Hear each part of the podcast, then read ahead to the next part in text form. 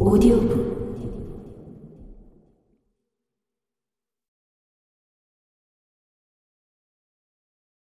3부 영원 불멸 프롤로그 라디오 징징거리지 마! 라디오가 치직거린다. 오늘 아침에는 라디오가 전파 방해를 받는지 잘 잡히지 않는다. 여기 네브래스카 한가운데 있는 먼지 자욱한 길가. 유일하게 갈만한 곳이라곤 이민 온 그리스인들이 6년 전에 연 24시간 열린 간이식당밖에 없는 이곳. 나쁜 남자는 울지 않는다. 라디오가 치직거린다. 오늘 아침에는 라디오 전파가 방해를 받는지 잘 잡히지 않는다.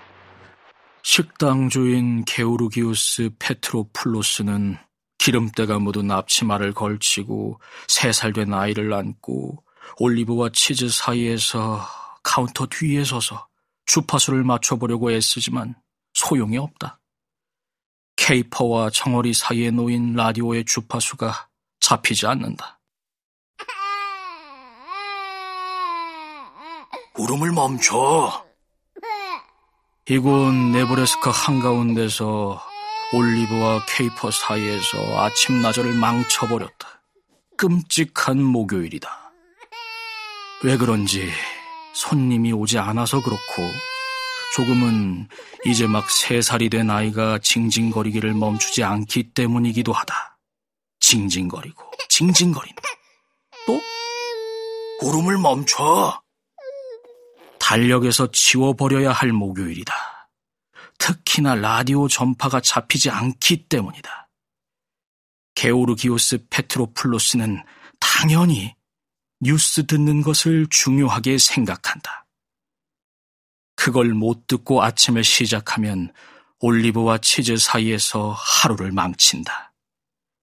게오르기오스 페트로플로스는 항상 뉴스를 듣는다.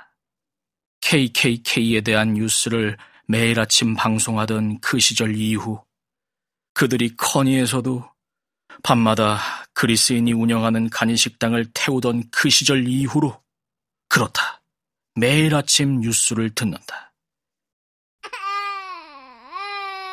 케이퍼와 정어리 사이에서 아이가 징징거린다. 그칠 생각을 안 한다.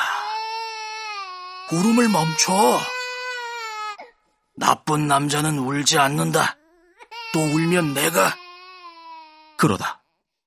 갑자기 방송 시그널 음악이 들린다.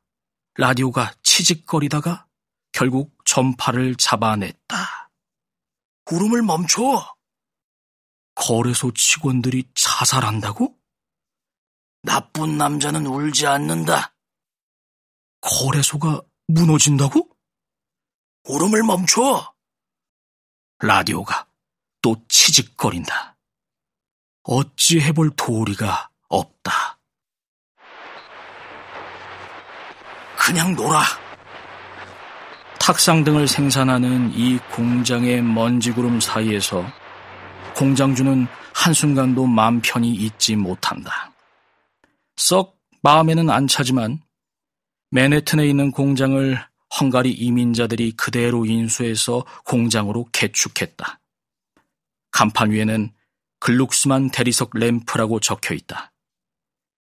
지금은 누가 배를 눌러도 전혀 들리지 않을 정도로 시끄러운데 저기 저 네 살 먹은 아이가 화가 머리 끝까지 난 아버지를 이리저리 피해 다니며 여기저기 기계들 사이를 휘젓고 뛰어다니면서 고함을 질러댔기 때문이다. 뛰지 마! 혼내줄 거야! 아이가 얻어맞으리라는 것은 뻔한 일이다. 만약 여기 어떤 성스러운 순간이 있다면 그것은 바로 글룩수만 씨가 라디오 뉴스를 듣는 시간이기 때문이다. 그냥 놀아. 아이를 붙잡아 빨갛게 달아오른 얼굴을 손가락으로 똑바로 가리킨다. 뛰지 마! 혼내줄 거야! 헝가리 스타일의 탁상 등을 만드는 공장에서는 당연히 뛰어다니면 안 된다. 특히 라디오를 듣는 시간에는 말이다. 피곤에 쩐 더럽게 운수 사나운 인간도 평화롭게 라디오를 들을 권리는 있지 않은가. 하지만 두 개의 멜론처럼 커다란 볼을 한 아이는 그의 면전에서 웃어 젖히더니 도망가 버린다. 죽일 테다! 방송 시그널 음악이 들린다. 헝가리인은 대리석 분진이 가득 묻어 하얘진 손으로 라디오 볼륨 조절기를 돌린다. 월스트리트가 패닉에 빠졌다고? 아이가 또 소리를 질러댄다. 어찌해 볼 도리가 없다. 한마디도 안 들린다. 암흑의 목요일이다.